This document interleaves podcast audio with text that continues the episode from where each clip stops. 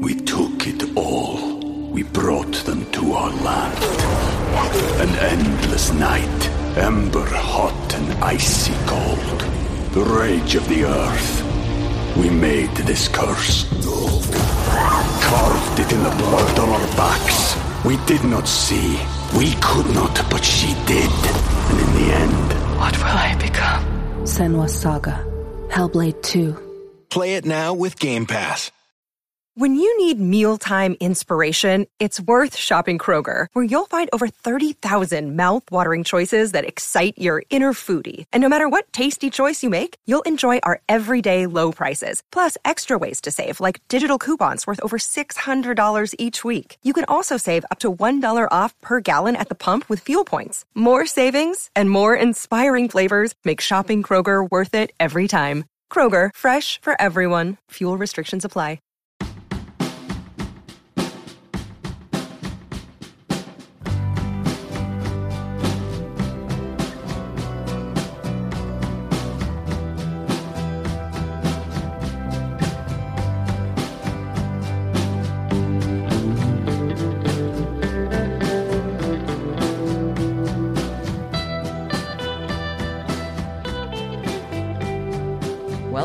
Episode 34 of the LSQ podcast. Thanks for pressing play. I'm Jenny Eliscu, and this is really truly a special episode for me because it features an interview with one of my all time favorite artists, Pavement's Stephen Malkmus.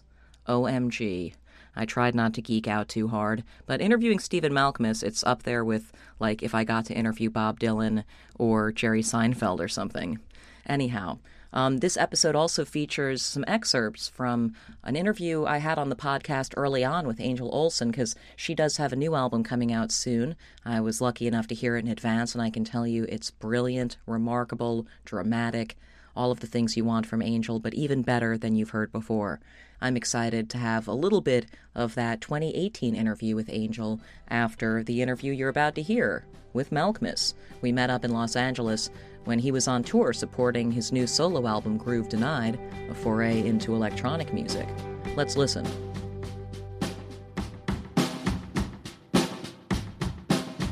Um, I was intrigued at last night's fantastic show at the Lodge Room, Stephen Malkmus, to see you play entirely on your own, which I've never seen before. Um, and I wonder how much that process of you with the guitar and the laptop and and stuff like that um, mirrors what you're doing when you're beginning to work on songs. I mean, is that sort of what it looks like? Um, it's kind of like one last, yeah, one last overdub over the um, over a track, and when I'm recording, I suppose. And but uh, uh, it's, also geared to be a a concert within my amount of time frame of preparation and how to how what I to the best of my ability could make uh, well any record. You also try to make 45 minutes of entertainment or something but yeah so i kind of gig the backing tracks or take away or decide which way to do a song so that it doesn't get too uh, samey which it does at times. There's certain tracks that are more karaoke-ish and there's some that i you know loop and deconstruct uh, It works well with the Groove Denied stuff because that's stuff that you made using automation Yeah. anyway, right? So Yeah, so I could take some songs, I separated the track. Some I just make a loop um, and add some effects on it, or just kind of, you know, remix it, I guess, in a certain way. is it fun to play that way? The way the, that just sort of up there by Well, yourself? It's a challenge. It's a different kind of challenge. I don't know if it's um some some of the songs it's more fun. Ones that are better probably that work better. Some of them like when i said that karaoke attitude um it's okay but like you'd much rather have a band or it's like how do you do uh yeah having the interaction. And touring in general with people is better because i mean it's nothing that i think i could do for eternity. And that's why people don't really i mean you maybe do some solo shows now and then but then Because it's just less fun or the camaraderie or yeah something? there's just less to bounce off and you feel a little bit probably like a comedian feels or something when you go on the road and you're just by yourself and it, probably more opportunity to get in your own head in a little weird way. But if keep it short.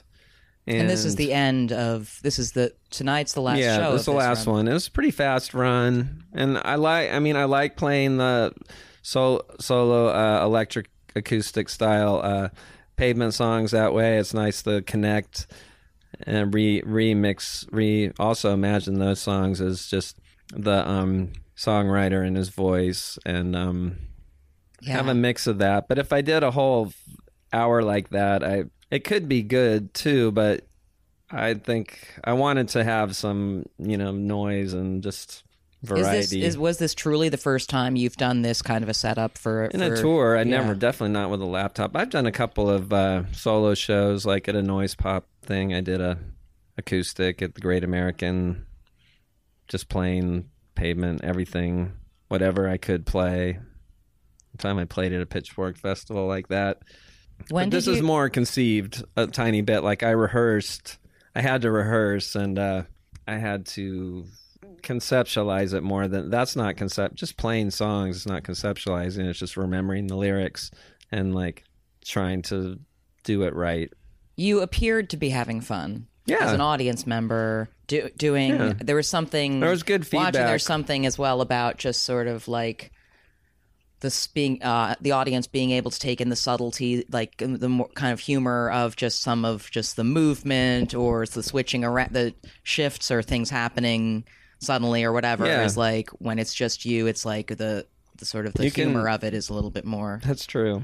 I mean, it's if there's good feedback. Like last night was, I mean, I'm getting a little better at. it. I'm not saying like that was, you know, it's baby steps towards when I first did it a couple weeks ago in Toronto, and um, I was still sitting down, or I played the kitchen two shows. And it was like low volume there, and it was kind of awkward feeling in the kitchen. And I mean, I'm old enough not to. uh I can shake it off in the moment Right. that it's like not like what I wanted it to be, or I- you know I didn't have fun. But yeah, when it's kind of people are liking it. Plus, I'm doing in ear monitors. Not that it needs to be really said, but it it, it creates a. Uh, it's not a distance, but you can get in your own.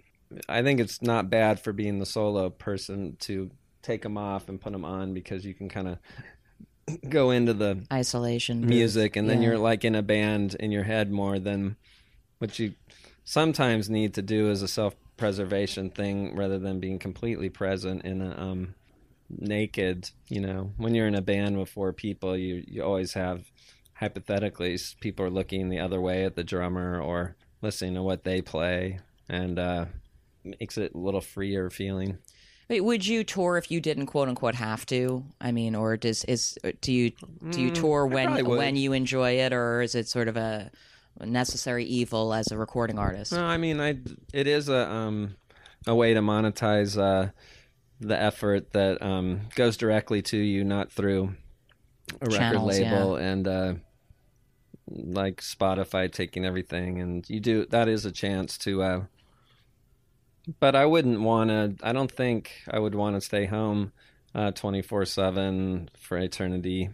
Um, I'm used to it now after 30 years of um, nearly of uh, going out and you know it's like staying active or being uh, sounds like a retirement. Um, to call you know fun sounds shallow i, I don't want to keep re- repeating the word fun Yeah. because there's something people think of as shallow about fun but yeah when did making songs first feel fun to you when did you get start to get that tingle Well, I always liked it when I was a young person, just like writing short stories or in my room. Uh, you know, it's like playing, um, you know, basketball games and pretending like I was the other players or something, you know, like in your fantasy world. So music for me was a little like that. You make a band name or you imagine that you're doing something and then did you always Um, imagine you were the singer No, I'm not. No, that came later because of. Um, I mean, it's when you're songwriting. I I wouldn't think of the same. I would just be like a dude in a band,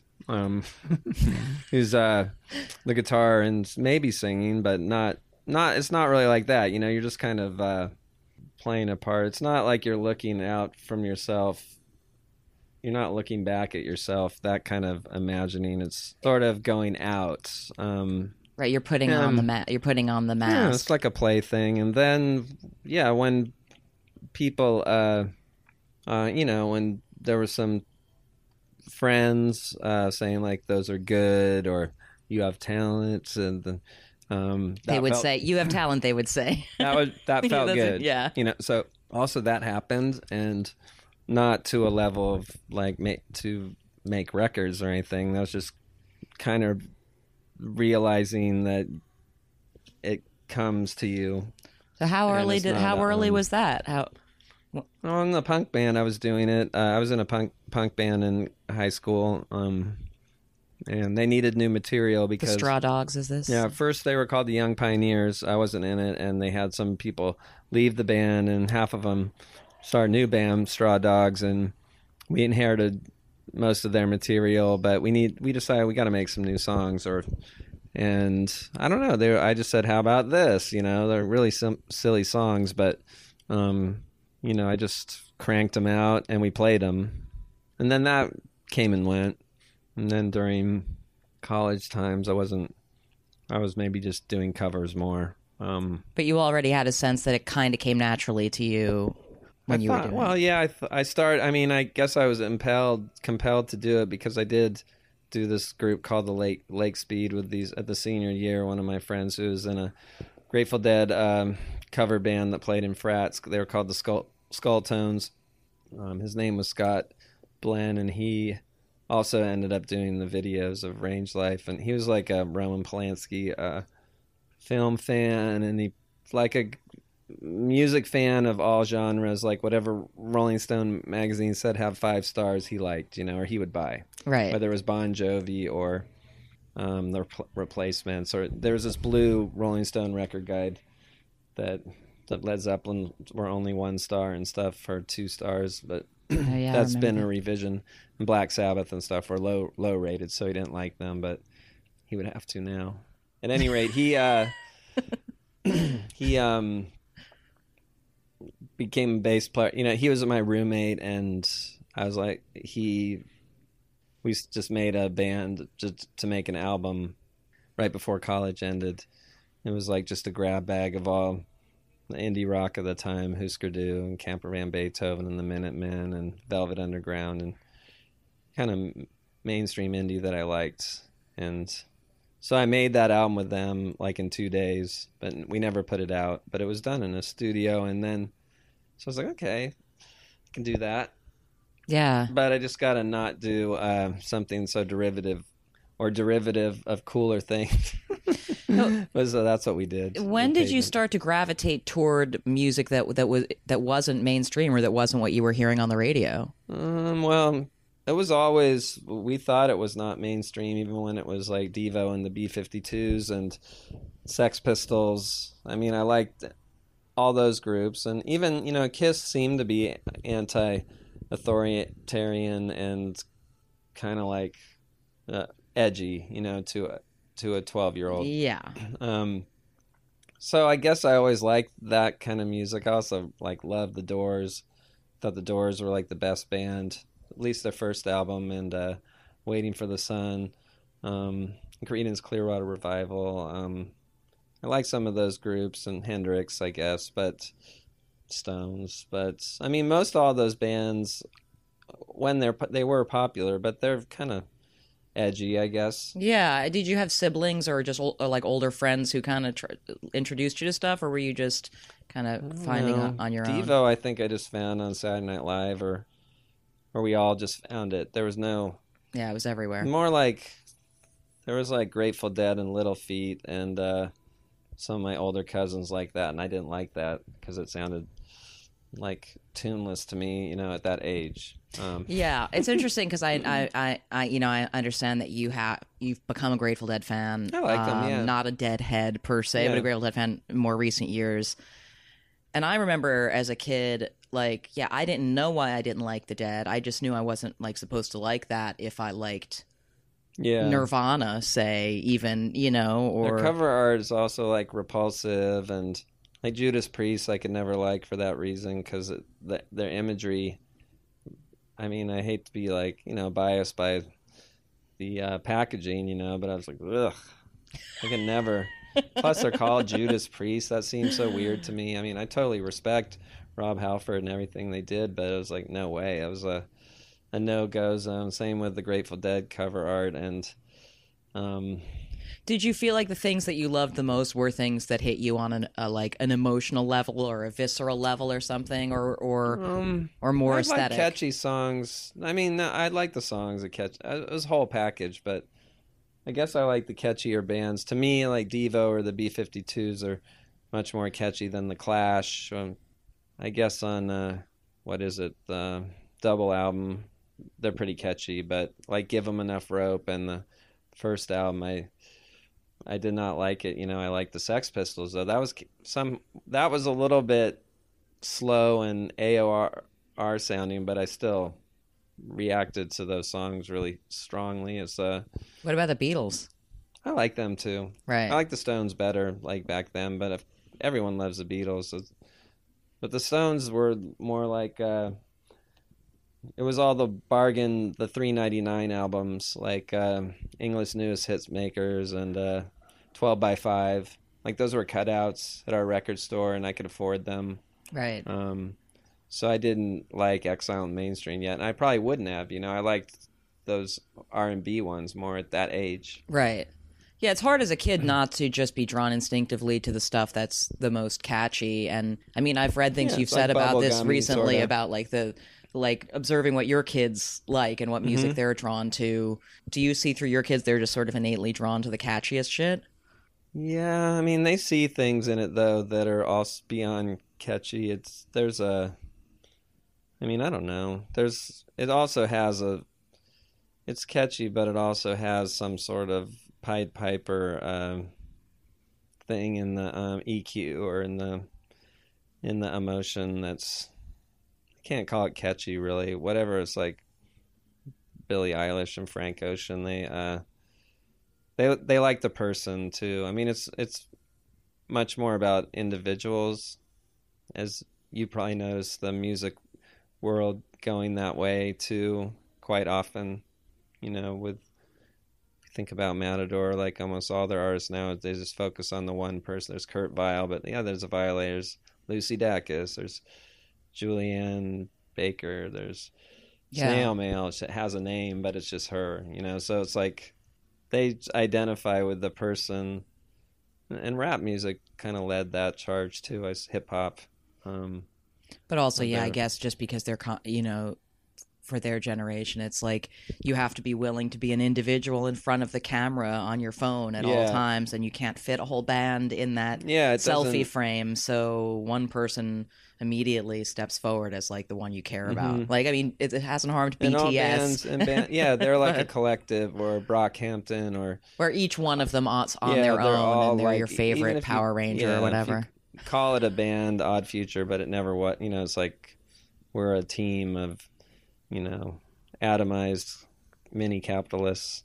Um, so yeah, there's like you two and that model. Of course, it exists. Like I saw this band Cage the Elephant or something. And and but even to me, a band like I am suscep- susceptible to that, where I just uh, when I see a band, I'm just like, oh, it's just a bunch of guys, you know, like or it's like Queen of the Stone Age is Josh Homme, you know, and like whoever it is, and it's obvious in their photos, but he still calls it Queen of the Stone Age. Um, I don't know. There's less of the gangy things. I guess I guess in punk, like the priests, or I mean, there's a lot of things I can think of that are bands. Oh yeah, It's people just people say. want. Yeah, just in doing interviews, yeah, it's easier to separate out the one person who everyone knows is the one person Yeah. who does like a lot of the heavy lifting, and that's the person that you talk to every time, and the Yeah. other people are okay with that. You're not, you know, which is not how you know you think of i mean even th- like the bands that mattered most to me when i was getting into indie music and you think like oh yeah everyone knew that lou and jay didn't get along Yeah. but you Yeah. didn't think only one of them mattered you know Yeah, if you right. cared about that They're kind of shit or something or They they're- were Dino. yeah. But I mean, you know, the same thing with pavement as well. It's Mm-hmm. just like, okay, well, this is this. If it's not this combination of people, then it's then that's what I'm listening to. Is this right. is this combo? I know that you know for for the pavement records, the process the process in the studio was a lot of improvising and a lot of like going with first takes and that kind of thing.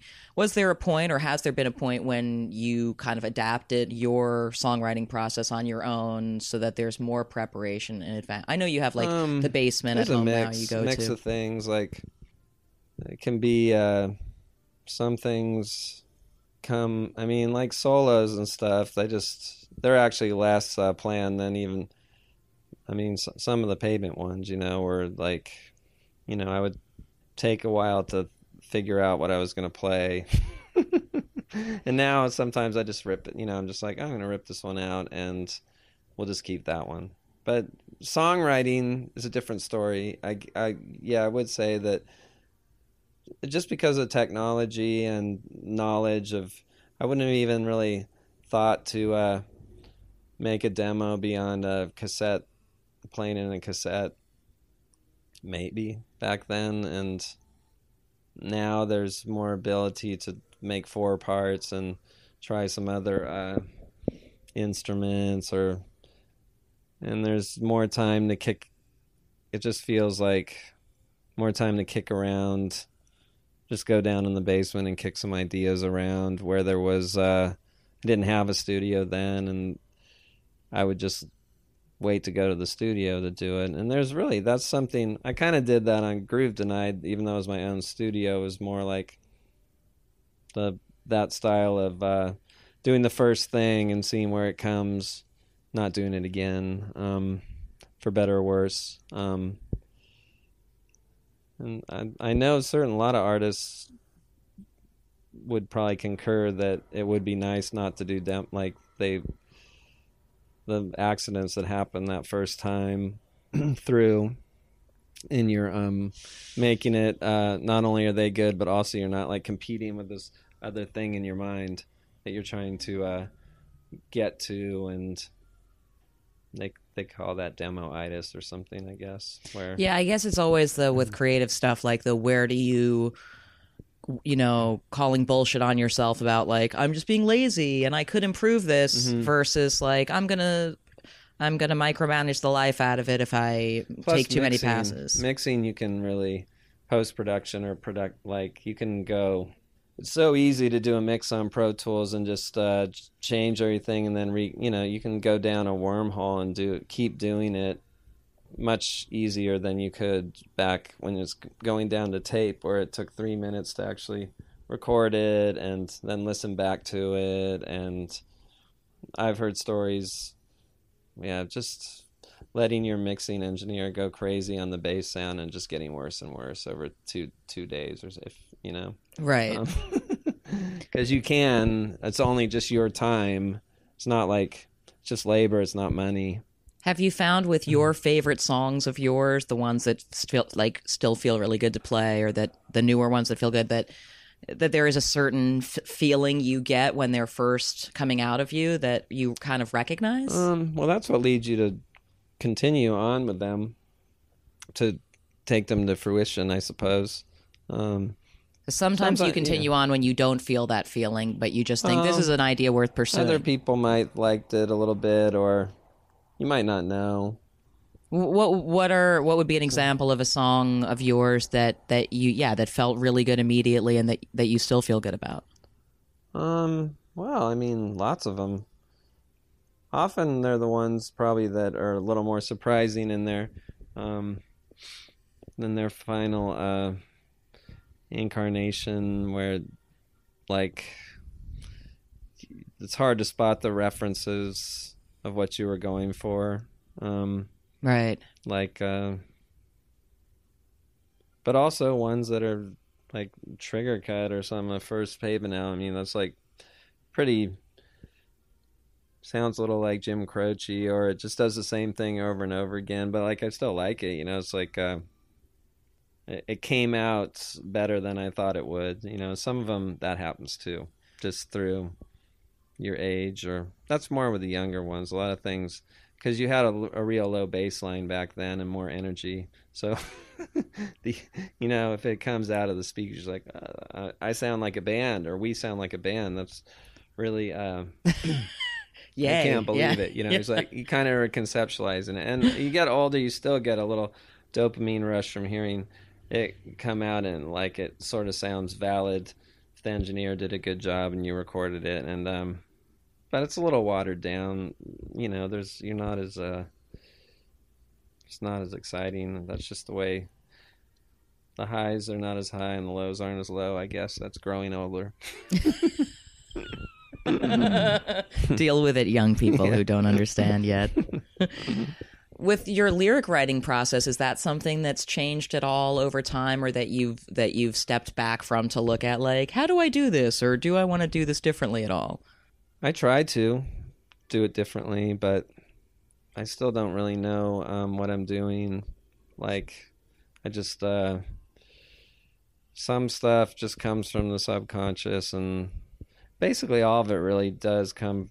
Like, I don't know where it really comes from. I mean, I might be reaching for a theme, but the actual words that come out and how they come out, I'm not. Uh, even with editing and a little more awareness about what I've already done. I mean, it's still I don't really know what's going on Until it's Um, coming out of I your just mouth. I don't know if it's really good either. You know, like I know I think with riffs and a couple of counter melodies, I you know I feel like I have a sort of uh, you know you have a soundtrack of life in your mind and everything you like, and you, I think I can weed through there and say like this is like a good version of me and it doesn't sound it's like in the spirit of what I like but doesn't sound like it exactly and i'm pretty solid with the music i think. It doesn't you know it doesn't always connect. But lyrics yeah i don't know. So, so i think some people the few that really identify as lyricists i mean it's a tricky thing to really own own that too because you know you you can look at other people's lyrics and they can seem really shit, you know, like if uh if you want. I mean, I f- I feel there's more bias there's more you can just be like unless you have to listen to the whole song it's probably fine. But if i write or see a review and they like quote some lyrics i'm almost always like whatever. Those are like right. except someone like smog or something like he has a zen cohen cohen-esque uh, clever things he writes. I you know i always like those or something. But right. th- those wouldn't work with these other bands music anyway probably even though they plus they didn't think of it but you know what i mean so Right. things can but they're taken out i'm just like oh those are just just more words Right. all right Right. i know there's just more music too but i can get more emotional about just more music or it just uh you know if it hits me the right way um Is there stuff that whether it's stuff your kids listen to or just stuff because it seems like you try to keep up with all Mm. the shit the ki- kids shit too? Like, is there stuff that you really like that you've heard in, in the past new- few new years? things? Yeah, new things. I mean, I love Frank, Frank Ocean. We listen to him all the time, and yeah, I don't really get tired. Like his rap on Nikes, like it's just like one of the best raps ever, as far as I'm concerned. Just the flow, the way his voice sounds, and the flow. It's like hard to. uh I don't get tired of it. That's a song you think you might get tired of or something, but I don't. Well, you know, there is something to be said for songs that you don't get tired of. Um, yeah, I like that. But I told her about that. You told, told your her daughter about Frank, Ocean. Yeah, and she she just really likes it. She likes. I, I don't love the new Billie as much as I want. I think I'm supposed to. Um, she's almost all. She's also almost like just into Billie now. It doesn't even matter about the uh, about the music. You know. Yeah. It's like at that stage, just likes her right. and so I can't even tell if she. It's not. There's like almost not a value judgment on the music once you're in full uh, throes of fandom, Yeah, which is nice, you know. Um, totally. And I, and I mean, she just likes. I her. like Billie Eilish. I like that Yeah. she's, you know, I feel like all other things being equal, yes, great. If Billie Eilish Yeah. is the is an icon for young people, uh, Yeah, I agree. And North America found- currently, that seems good to me. Yeah, she found it somehow. I mean, whether it was on Instagram or it wasn't through a friend. It was some sort of signal being sent out, you know, that she gravitated towards, and her and many others um, have uh, their own journey. What about some of the more recent, like big indie artists, like Vampire Weekend or Mac DeMarco? Would they like? or- She doesn't like that. No, I mean you. Me, I like uh, both. The I mean, Vampire Weekend. I, I, it's sort of like giving a presidential, like an endorsement or something. I, I basically endorsed the band without like endorsing all their uh, programs. You know. Yeah, yeah. So I think they're a good thing. I think they're clever guys, and I um. Well, Mac DeMarco, a couple good songs I've heard, maybe maybe more. Um, he's uh Mac DeMarco is the most from his generation that reminds me more of sort of like the old school zone of not giving a fuck, yeah, of just he's kind being of- like laid the- laid yeah. back. He has a song called "The Viceroys," and that's what Bob used to smoke from Pavement. So I I always think of that when I I hear that song. Um, Ode to the Viceroys. Um, I haven't met him yet, and I haven't seen him play. Um, I seen Vampire Weekend at Primavera, and Ezra was hanging around in his um, khaki um, Bermuda shorts, and and I didn't talk to him. I probably should have. He's a lovely That was dude. back in the day, um, relative to Vampire Weekend's day. it's like 2010 or something. I don't know. Was there ever a moment when it was by you know by the standard of the day blowing up when cut your hair was on you know was on mt on 120 minutes and stuff did you ever have a moment where you thought should i be should i pursue should i amp up the ambition the ambition on this or something should i do stuff that feels uncomfortable for some reason or another and did you do stuff that felt uncomfortable at that Not time really, and we didn't. Uh, there was uh, we didn't. I didn't really want to work with a, a producer. So as far as the, you know, that's the main thing that's going on is making music, and I was feeling confident that I could do it myself, like produce it myself. So that being said, we I needed someone to mix it with me. You know, I knew that I was not good enough to. Um, after doing Slanted and Enchanted with Gary and Scott, I I like how that sounded, but I didn't want my whole uh, work to sound like that. So I had to get like a technical person in there and make it sound like better, not knowing like what it was going to sound like, just better. right So that was a that's not a i mean it's partial commercial concern after the fact because it made it more approachable, but I also wanted that. So there was no like dialing in which songs could be uh sing and maybe Terror Twilight we did do this like major league song that was got watered down because we thought it could be a catchy song that was a little bit commercial, but that was like almost at the end. I'm Right. saying those are a couple of times where um, there was a little bit like we should try to have a single or something. Right, but there wasn't like a lot of sort of like having to deal with sort of like oh that's creepy commercial commercial Not really. creepy we went on MTV. I didn't want to go on MTV really at that time. I was I shouldn't have gone on there to have a talk because it seemed like kind of a commercial thing that I was not. But I should have just not gone on there if I thought that.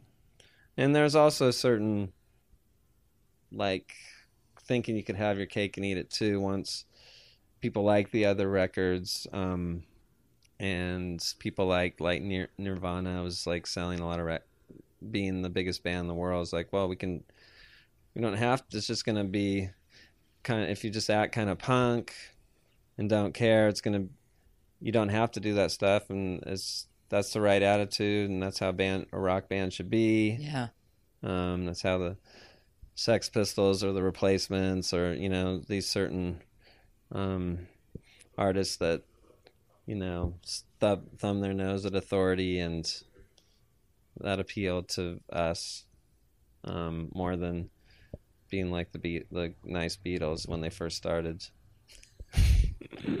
what appeals to you most about it now? About just doing what you do.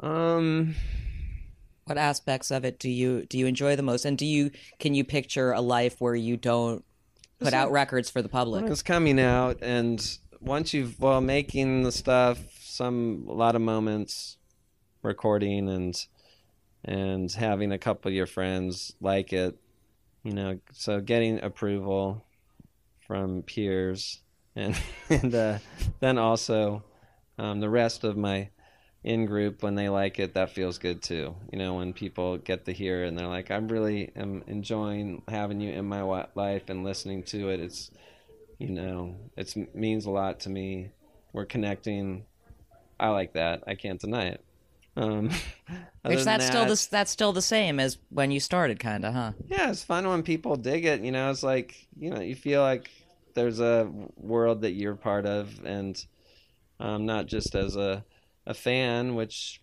I'm that too. But I like to go see bands, and and when they're really good, I like to go up and say, you know, like that. I just that was really good. You know, like I I love what you did today. You know, and so I also like to get that approval too now and then. um, So for anyone stage. listening, in the nicest, I don't need any people that go up and say that, you know what I mean? But Yeah. it, it can be felt or whatever. Fan, you know, we're all fans because you Yeah. know we like to relate to something and like we would like to give our stamp of approval. You know, it's like it feels good to, you know, say like I like this, I really like you. I, I don't know. So That is literally the only thing I do with my time is go around saying, I like this. I'm not sure about Yeah. this. I'll give it a Yeah. try. This I will never not love.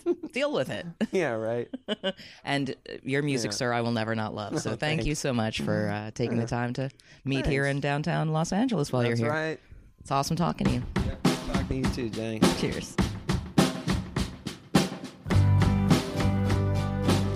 Know, if I could go back in time to like 1992 and find little baby indie rock Jenny and tell her that someday she's going to get to interview Stephen Malkmus for her very own podcast, I wouldn't have believed me. I mean, first I'd have made me explain what a podcast is, and then I'd have been like, no way. But yes, way.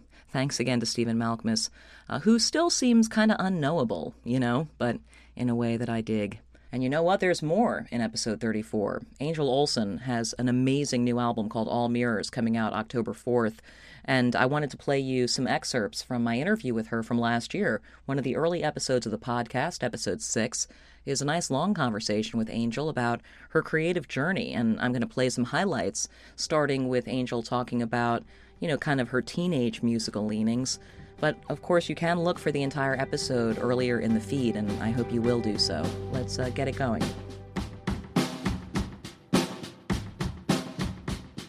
I like to tell the story because it's like freshman year, private school, cheerleader for a very small, might as well be um, homeschool size classrooms because it was 25 people to a class. Oh, wow. So I was a cheerleader for a basketball team at this very small private school. And then that year, I think I got pneumonia and I kind of like lost a lot of weight. And they wanted to throw me up in the air, and I was like, fuck, fuck that. I can't do that. And I'm not going up there, you know? Like, I'll throw up in the air. Yeah. So I quit and I joined like a ska punk band called Good Fight, and I would go to these like shows all the time. There was this place called the Creepy Crawl, which I don't think exists in St. Louis anymore, but it was pretty gross. Like it was a pretty gross place to go. But yeah, so I got connected with all these kids, and then there was this music scene website called STL Punk, which is like a it was like a functioning or a St. Louis version of Facebook before Facebook had exploded. Okay. Um, and you could find out where bands were playing, if they were playing house shows, where the locations were, and everybody had a profile, so you could see like who was in what band, and so it was like this early network, and we would find shows. Me and my friends from school. So within a year, I was like ex punk, I mean ex uh, cheerleader. Now I like wanted to dye my hair and like you know go through all this stuff, and I was singing in this band trying to be like you know, kind of like Gwen Stefani meets I don't know Right. Sublime or something with like punk. Some And had punk you stuff. started playing an instrument yet at that point? No, I was I was playing piano, like going to lessons. I think I probably quit around then, and then I started playing guitar, and that's when I discovered like that's when I discovered independent music and um, listened to a lot of Stereolab and Broadcast and Mount Eerie and um, Yo La Tengo, and then and then that's when things sort of opened up, and I realized there was old music, which I always loved, but there was this other kind of music out there that was lyric driven and really Right. strange, and I wanted to explore that. So, um, playing guitar, writing my first songs, probably around 16 or 17. We took it all. We brought them to our land. An endless night, ember hot and icy cold. The rage of the earth. We made this curse. Carved it in the blood on our backs. We did not see. We could not, but she did. And in the end, What will I become? Senua Saga. Hellblade 2. Play it now with Game Pass.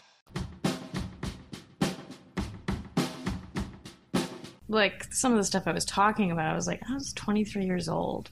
What was I, what could I have been going through that was really like inspiring me to write this song? But, um, There's something So- pure in that, so- though. Obviously, There's but something- here's the thing like people, you, you revisit your old work and it's almost like you're listening to a stranger because you've changed so much sometimes since that period. So, you know, I don't remember what the songs were about necessarily, but I remember like trying that thing with my voice that I find to be annoying now, you know. But I I've I've found it interesting because if I hadn't gone through that period of time I wouldn't have found what I like and what I hate and yeah. you know, I'm sure in five years I'll look back at a record that I did, I, you know, my woman or a previous record and be like, this sucks. Maybe it's one you of the things you gotta uh, admire about uh, good old Robert Zimmerman, um, and the fact that he made Nashville Skyline just decided to sound like Kermit the Frog for an Mm. album, and just like let's let's just I'm already famous, let me just sing in a Yeah. weird falsetto. Yeah, I mean, you want to try new things. You gotta.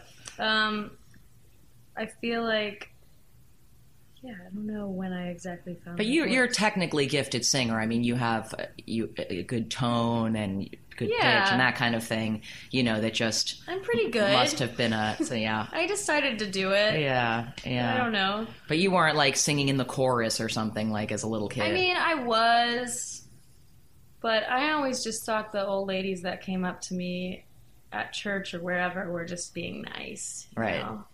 And then eventually, um, playing these house shows, it was really inspiring because it was the first time I got that kind of attention, and people would come up after the show and like. You know, ask me if I had any CDs, and I'd be like, I don't know, I don't have any CDs.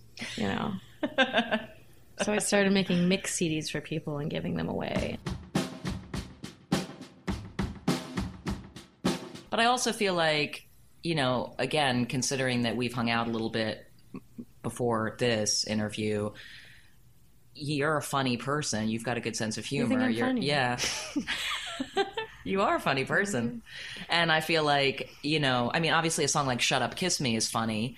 Yeah. Um, but this, you know, my woman does seem like it, there's more of like that aspect of your personality coming through. And then watching the first time I ever saw you play a headlining show was just at that show in New York at fucking in East Oh, in, um, Williamsburg. oh, uh, recently yeah, at, Brooklyn um, Steel, Brooklyn right? Steel. That was the first headlining show I'd seen you play ever, and it's like, yeah, she's fucking hilarious. Like That even just when you're just like not saying much, it's it's funny. I wanted the sense. I wanted to add a sense of humor back to my work because I felt like people were starting to. I didn't mind so much the genres that people were putting me into. I just didn't want to have the reputation that people couldn't have a good time. That only sad breakup people could come to my show. You know? Uh, yeah. I was like, no, it's bigger than that, you guys. Like. You don't have to be going through a breakup. I promise. It'll be fun. But, you know, like, I also obviously I write songs that are like that and I have accepted that about my career, but I also yeah, I just wanted to have fun. You've mentioned that you know you've got Coachella coming up, obviously, and you're going to do some solo performances. But I mean, what uh, 2018 in the larger sense? i i are you going to give yourself some time off later in the year? What what kind of stuff are you looking forward to doing just between now and when you feel enough of the urge to go back into the studio again to to start doing that? Yeah, it's so hard for me to imagine what the studio even looks like, the next one that I'm going to go into. Yeah, I've never been a person who works with the same producer twice, um, but I'm curious. yeah, I'm curious what it would be like. I think we all kind of need a break. Yeah. Um, and I'm just going to see what playing the solo material um, is like, and and what I sort of through revisiting that, what I what is on my mind, and, and how how how will I approach the next thing that I'm doing? Because I have been writing, I've been writing um, sort of as an exercise. Um, I've been writing about a fake band. Um, and I have this idea to write songs for the fake band and everything. But Yeah. I, I don't know what to do with it. It, it could just be an exercise. And then I just want to get into the practice of writing in general, not necessarily um, music. So there could be something later in life that I, where I do something with that. But at the moment, I'm just trying to chill because there's just a lot of reflection that needs to be done about what just happened. But it must be exciting just to know that you, you know, that it's now reached a level where people are going to be stoked, whatever the next thing is. They're, Yeah. You know, Well, they're there. It's it's weird. I don't I don't ever really think about it like I did all this stuff. It's like a package in space. Like it's all I did it. You know, I I I always kind of feel like there's something I have to like there's more work to be done and I I could do it differently and better the next time, you know.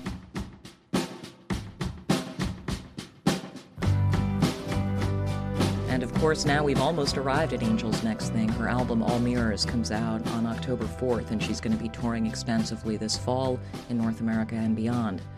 And that brings us to the end of episode 34. Thank you so much again to Stephen Malkmus and to Angel Olsen, and to you for listening.